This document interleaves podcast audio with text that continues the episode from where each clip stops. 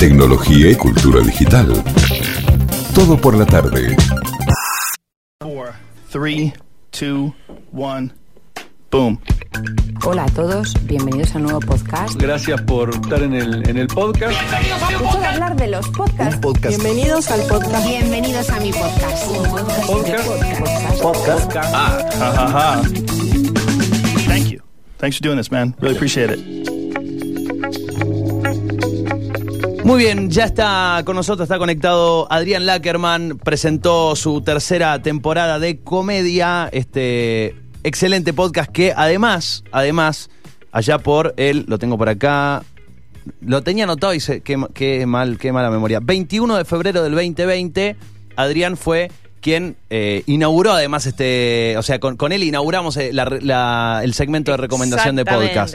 Así que... hoy podemos decir que es el primero y el último, hasta el jueves que viene. No, el último no. No. Hasta el jueves que viene podemos decir que es el primero y el último. Está bien, me asusté. Sino que escuchá, claro, qué karma, sos el primero y el último. ¿Cómo andás, Adrián? Por tu culpa se termina. ¿Qué tal? ¿Cómo andás? Hola, buenas, ¿cómo andan? ¿Cómo andan todos por ahí? Todos y todas. Bien. ¿Me oyen bien? ¿Me escuchan bien? ¿Me escuchan bien? Sí. Se escucha bien, sí. Excelente, buenísimo.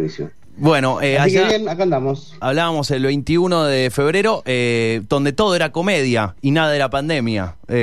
Después nos enteramos al toque. Bueno, es eso. El humor existe porque existen las desgracias. Porque existe el horror, porque existe la muerte, porque existe las cosas que nos entristecen. Por eso. Y hay que superarlas. Sobre eso y por eso existe el humor. Tal cual. Para eso está. Exacto. Sabés que, bueno, la tercera temporada la arrancaste con esta charla con Diego Capusotto, que no vamos a adelantarla, por supuesto. Escúchenla. Pero que ustedes ahí hablan, ¿no? Y Diego habla de la tragedia y habla de reírse de la muerte y habla de cuánto tiempo es necesario hasta poder reírse de algo también, cuánto tiempo tiene que pasar para poder reírse de algo. Y es súper interesante poder entender también que para cada uno tendrá un tiempo distinto y es, me imagino, lo complejo. Tal cual, y cómo nos pesa la dualidad, ¿no? Porque quizá para mí es un tiempo, pero también me pesa el tema de lo correcto socialmente. Entonces, a partir de cuándo es correcto socialmente reírse y entonces me río, no me río, cómo me pesa. Bueno, nada. Hay que cumplir con otros, hay que cumplir con uno, pucha, hasta para reírse. Es complejo. ¿Pensás que en este sentido, este año y medio casi de hablar de COVID y de pandemia, donde un poco algunos lo viven con más tragedia, otros lo intentan llevar lo más livianamente posible, algunos la tragedia la tienen cerca porque han perdido algún familiar o algo, ha un poco normalizado esa tragedia y podemos reírnos más fácilmente de esto porque ya es como medio la realidad diaria? Sí, ¿no? Ya...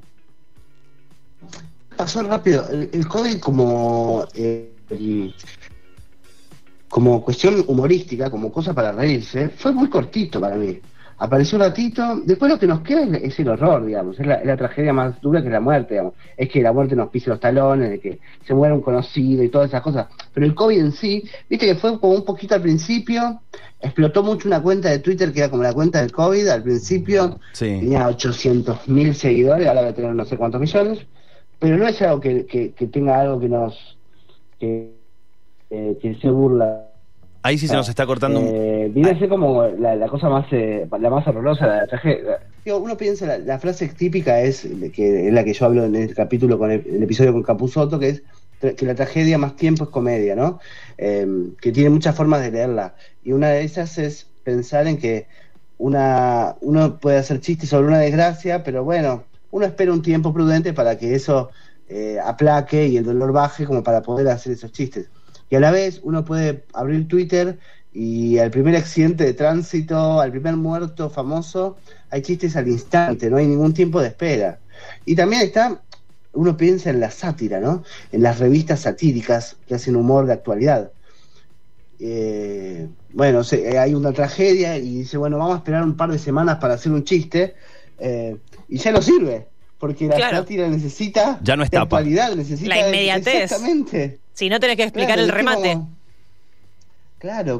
Dos años después hacen chistes sobre las Torres Gemelas. Y ya pasó, ya está, ya no tiene gracia. También, ¿viste? Por eso está tan cercano a la tragedia, porque necesita de esa cosa en carne viva para poder canalizarlo, porque si no lo podemos canalizar no tiene función alguna el humor. Entonces, si yo no puedo sublimar con el humor las peores barbaridades que nos pasan en este mundo, que es una cosa horrenda, ¿para qué está el humor si no es para eso? Tal cual. En este tiempo, no me acuerdo la fecha del primer capítulo, 2019, abril 2019, bueno, ya son más de 2 años haciendo este podcast. ¿Qué cosa? Vos investigás muchísimo y eso es algo que se nota en el podcast, se nota en tus columnas que hacías en Últimos Cartuchos, que de paso aprovecho el espacio que estoy charlando con vos para agradecerte esas columnas que eran magníficas, pero en toda tu investigación y en todo tu estudio, ¿qué cosas ya no te interesan preguntar o qué cosas ya pensás que están todo dicho y que ya no suma hablar de eso? O sea, es que venía pensando cuando uno siempre que tiene que hablar en una entrevista o algo así, empieza a pensar cosas para decir que tal vez después ni siquiera te preguntan, ¿viste? No importa. Pero yo venía pensando el tema de los límites del humor, ¿viste? Venía pensando en que hablar de los límites del humor es la parte más fea del humor, es la parte menos interesante. Es como si yo fuera un sommelier de pizza y me preguntan, che, ¿qué opinas de la pizza cuando se quema? Pero no seas malo, hablemos de cuando sale bien en Italia, de cómo lo hacen en Italia, de cómo es la diferencia de al molde que a la piedra. Hablemos de la ananá, que es polémica, pero hay gente que le gusta. Hablemos de la que hay pizza para veganos, hay una variedad inmensa de pizza, y vos vas a hablarme justamente del no, por la negativa, por donde no tengo que comer la pizza, que es cuando está quemada o cuando se me cae al piso, ¿viste? Sí. Y pasa un poco eso. Los límites del humor es la parte más desagradable del humor, y poco tiene que ver con la tarea humorística, con todas las cosas que tienen que ver con el arte, con las formas de hacerlo, con los géneros, con las dificultades artísticas que puede generarte un formato nuevo, quedarse viejo. Digamos, el humor tiene tantas aristas tan lindas, tan interesantes, como cualquier tipo de arte, no es que haya algo muy especial el humor. Pero hablar de lo que de los límites, o sea, el arte tiene que ser libre por naturaleza. La idea es que el arte sea libre, si es un lugar donde para ser libre es en el arte. Entonces, en el humor, que es un hecho artístico, debería eso ser clave. Entonces, si nosotros nos ponemos a hablar de lo que no se puede, de lo que me reprimo, de lo que guardo, todo eso, y prácticamente no estamos hablando de lo más interesante que del humor. Ahora, yo después venía pensando, ¿y por qué garpa tanto el tema? ¿Cuál sería el porqué de eso? Y debe ser clickbaitero, debe garpar, debe vender, debe armar polémica. Exacto. El amarillismo debe tener eso, que debe ser que importa mucho porque cancelan a alguien, porque alguien ya no puede ejercer su trabajo, o porque dijo algo que le molestó a otras personas, entonces vos querés saber eso. Entonces es también los límites del humor, es hijo de una época, ¿viste? De que eso se vuelve interesante. Igual, aunque yo sé que me preguntabas tal vez por ese lado, toda esa discusión tiene cosas piolas, porque es inevitable que uno está viviendo en una sociedad en donde hay cosas que están cambiando, y los artistas que pueden lograr sortear esas cosas a base de talento, a base de ingenio, de ocurrencia, y poder, no sé, pienso en un tipo como Pablo Granados, que puede agarrar y decir, bueno, yo hay cosas que ya antes hacía que ahora no hago más, que son cámaras ocultas, engañar a la gente, asustarlo y no sé hacer qué cosa. El artista que está pillo y ve lo que pasa alrededor, y ve como adentrarse en un formato nuevo, no seguir yendo a la tele, y estar pillo con las cosas que van cambiando, y tocar temáticas que sigan gustando, y todo eso.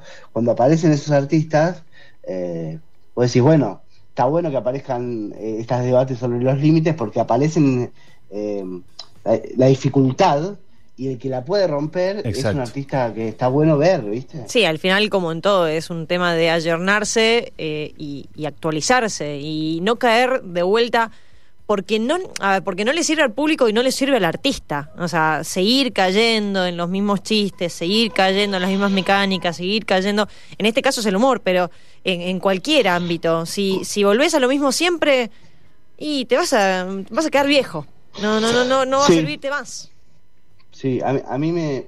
Hay varias cosas, porque también estamos en una época particular, porque pensá que toda la vida fue igual. El teatro, el cine, la televisión, hace...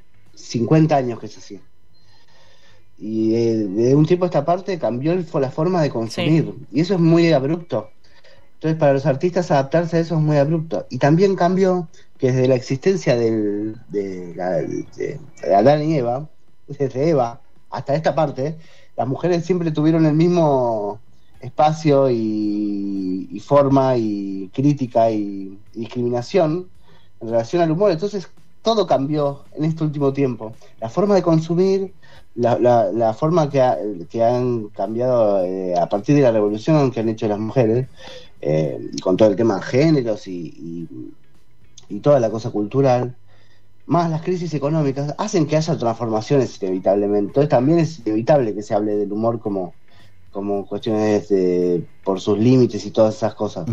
Entonces hay cosas latentes que es ayornarse absolutamente. O sea, hay muchas cosas que van cambiando como para no ayornarse. No debe ser fácil. Incluso pensando en el inicio de la conversación, el humor como espacio para transitar y para procesar todo lo que está pasando. No solo la muerte, no solo las tragedias, también los cambios culturales, también es un espacio donde uno procesa un montón, un recurso que uno utiliza para procesar todo lo que va viviendo.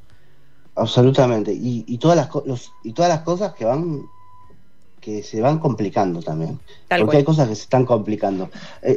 Hoy me escribió una chica en Instagram que me decía, ¿te gusta este artista? Le decía, sí, me gustan las canciones que hacen, sé yo. Y me dice, a mí me gusta también este artista, pero no me gustó una canción que hizo porque se estaba burlando de las mujeres. Y yo digo, bueno, a ver, pero ¿qué pasa acá? O sea, y era, no sé si vieron Inside, el especial ese de Bo Burnham, que hay una canción sobre se está burlando de las mujeres blancas con Instagram, y que suben las mujeres blancas con Instagram, ¿no?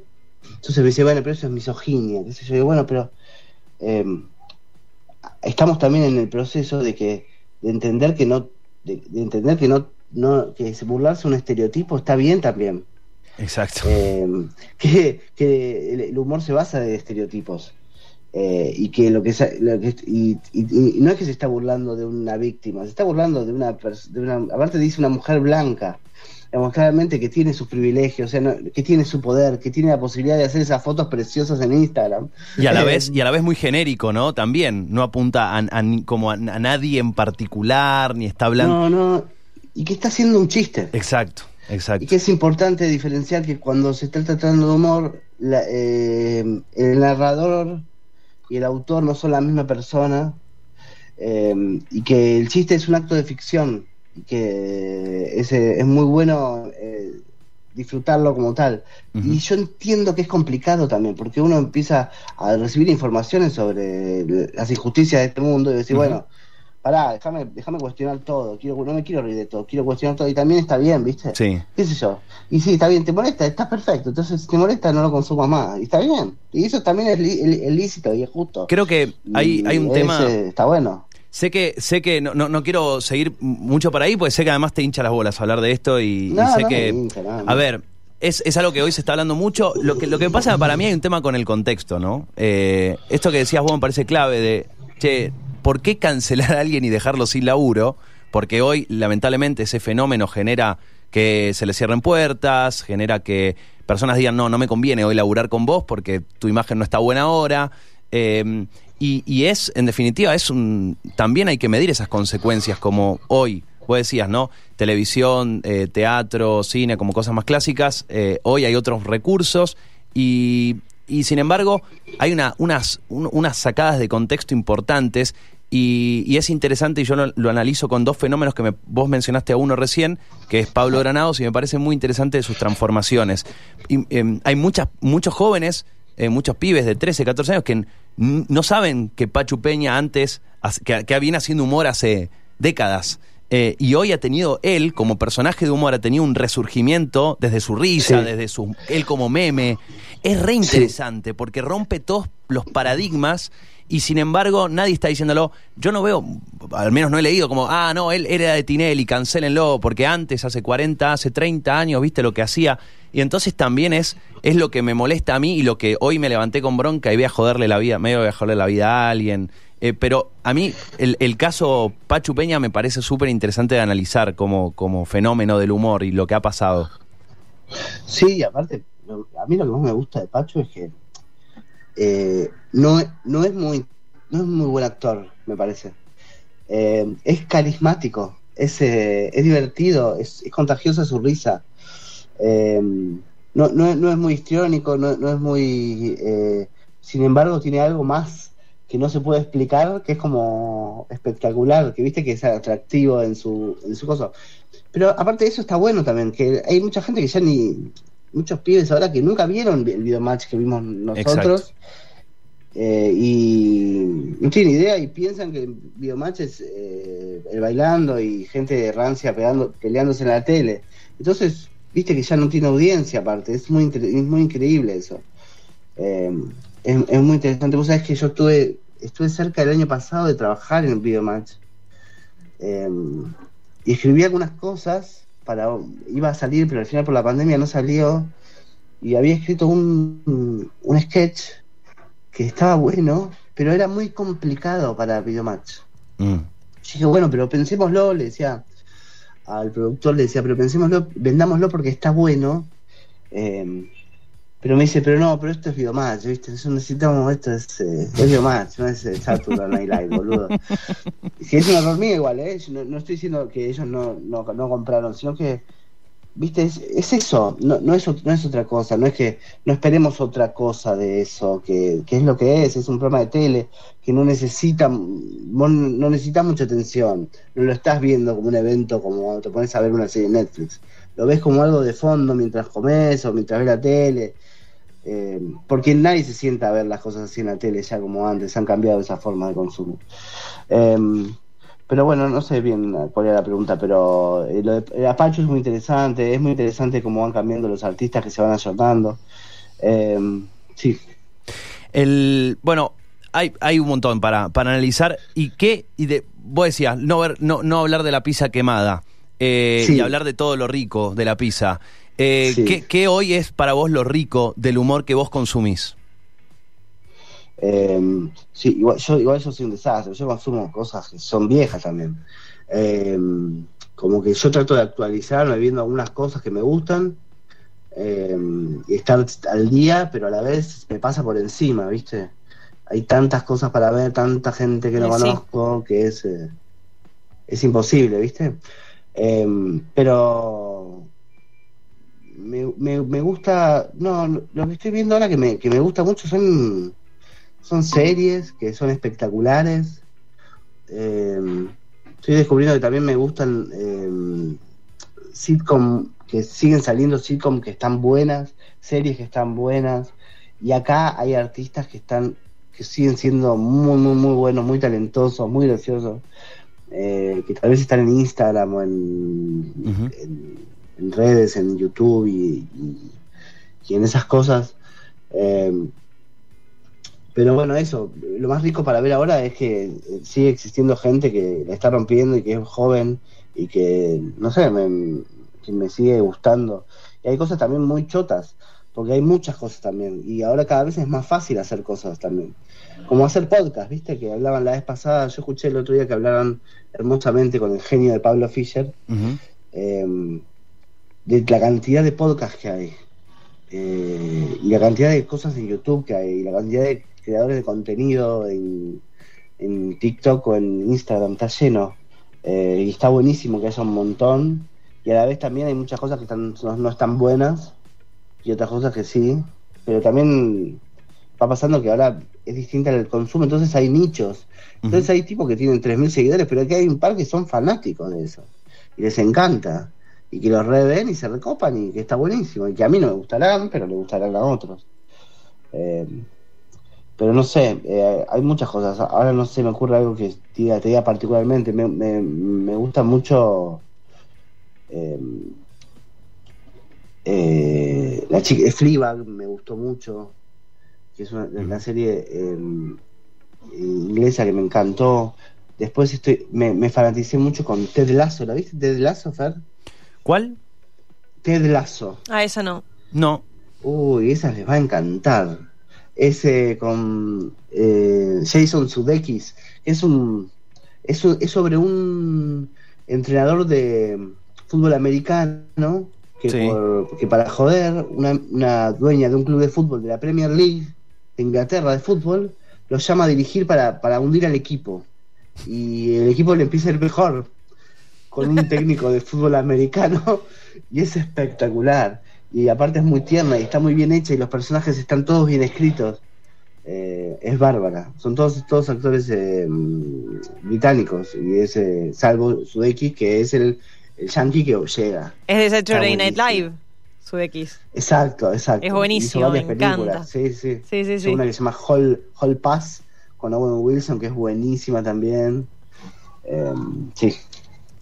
Hay cosas muy buenas. Hay mucho. Yo el otro día decía y recomendé, y después, obviamente siempre pasa, recomendar algo es muy difícil porque, hay gente que dice, no, me recomendaste eso, era una mierda, me recomendaste, y lo que no me recomendaste me gustó, etcétera, etcétera.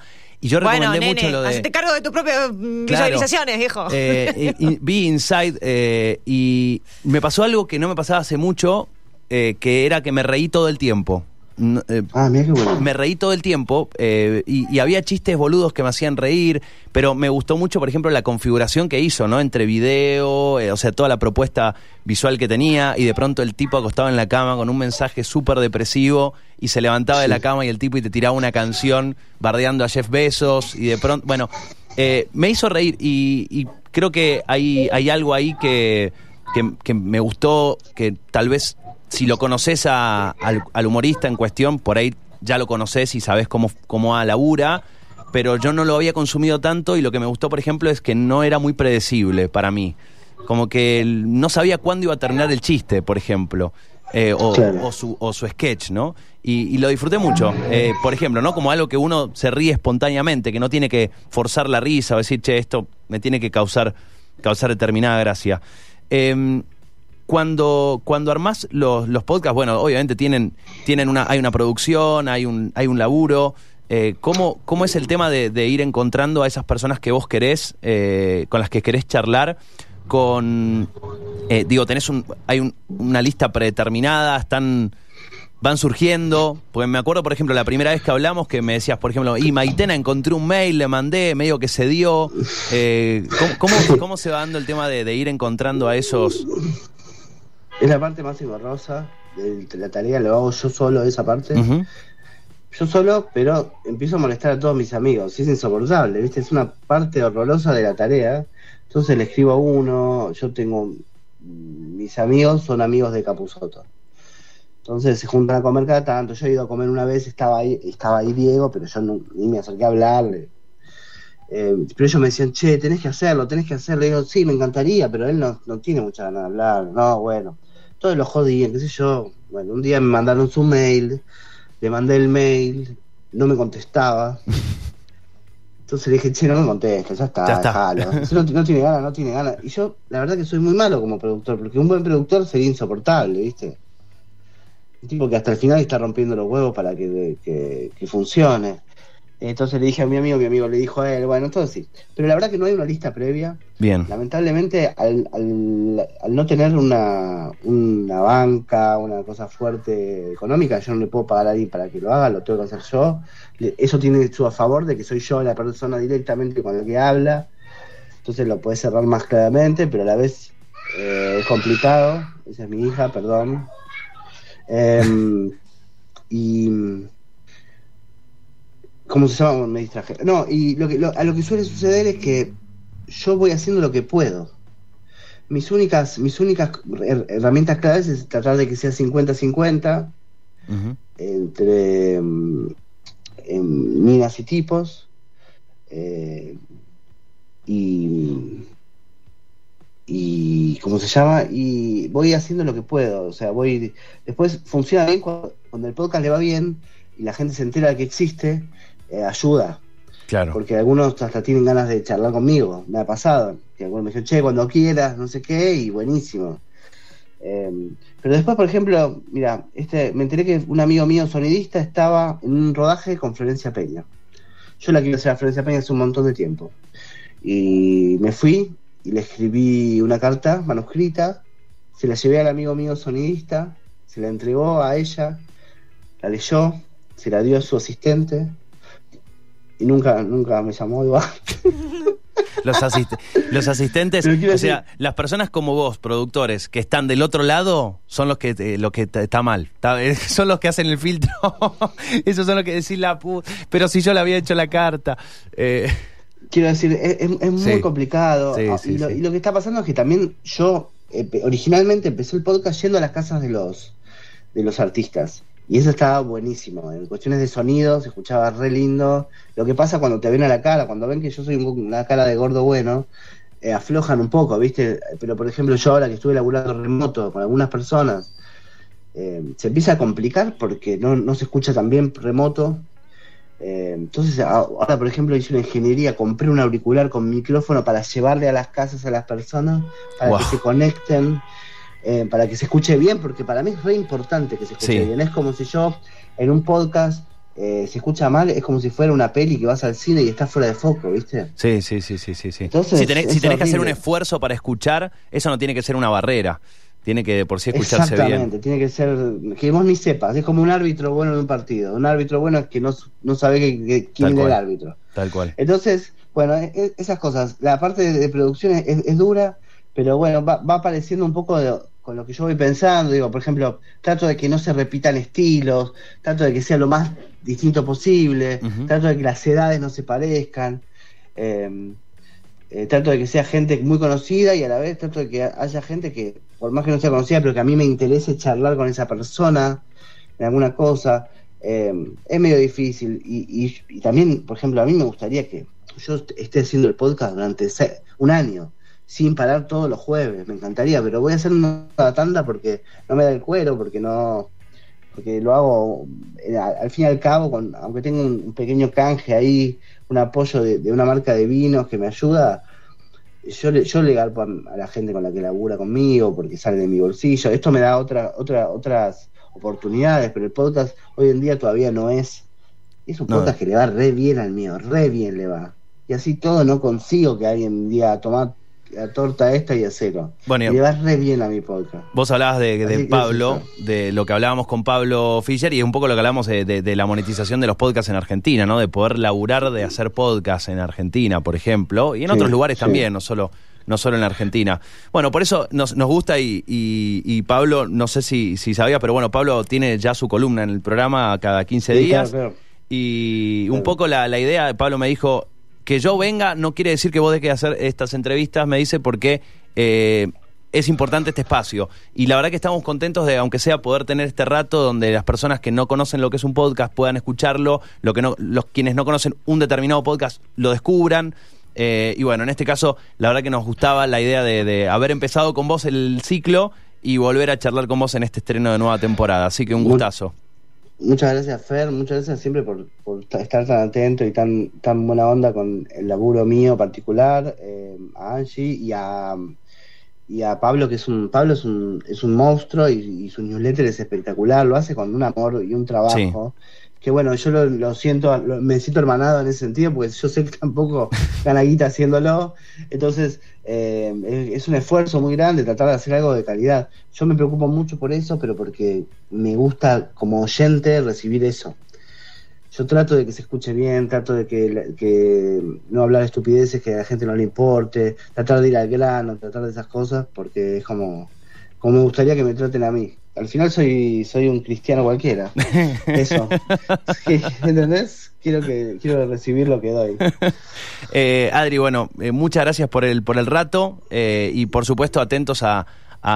Ya pueden escuchar un montón de capítulos y bueno, están estrenándose esta nueva temporada. Ayer se estrenó el de Male Pichot, así que bueno, muchos éxitos. Y el próximo va a ser el de la semana que viene, jueves, es el de Wainraich. Muy bien.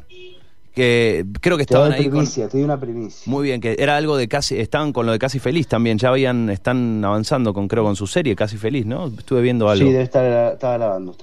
Muy bien, muy bien. Bueno, Seba Wainraich entonces el próximo jueves. Genial, genial la premisa. Adri, que estés muy bien, ¿eh? Un fuerte abrazo. Gracias, Fer. Muchas gracias. Chau, chau. Allí la palabra de Adrián Lakerman, nuestro viernes recomendación de podcast. Hoy hablamos de Comedia, un podcast que tiene ya 3 temporadas. La primera 2019, la segunda 2020, esta arrancó hace un par de semanas nomás. Ya está la de Diego Capusotto, la de Male Pichot, y ya nos adelantó el jueves que viene sale Sebastián Wainraich. Tecnología y cultura digital. Todo por la tarde.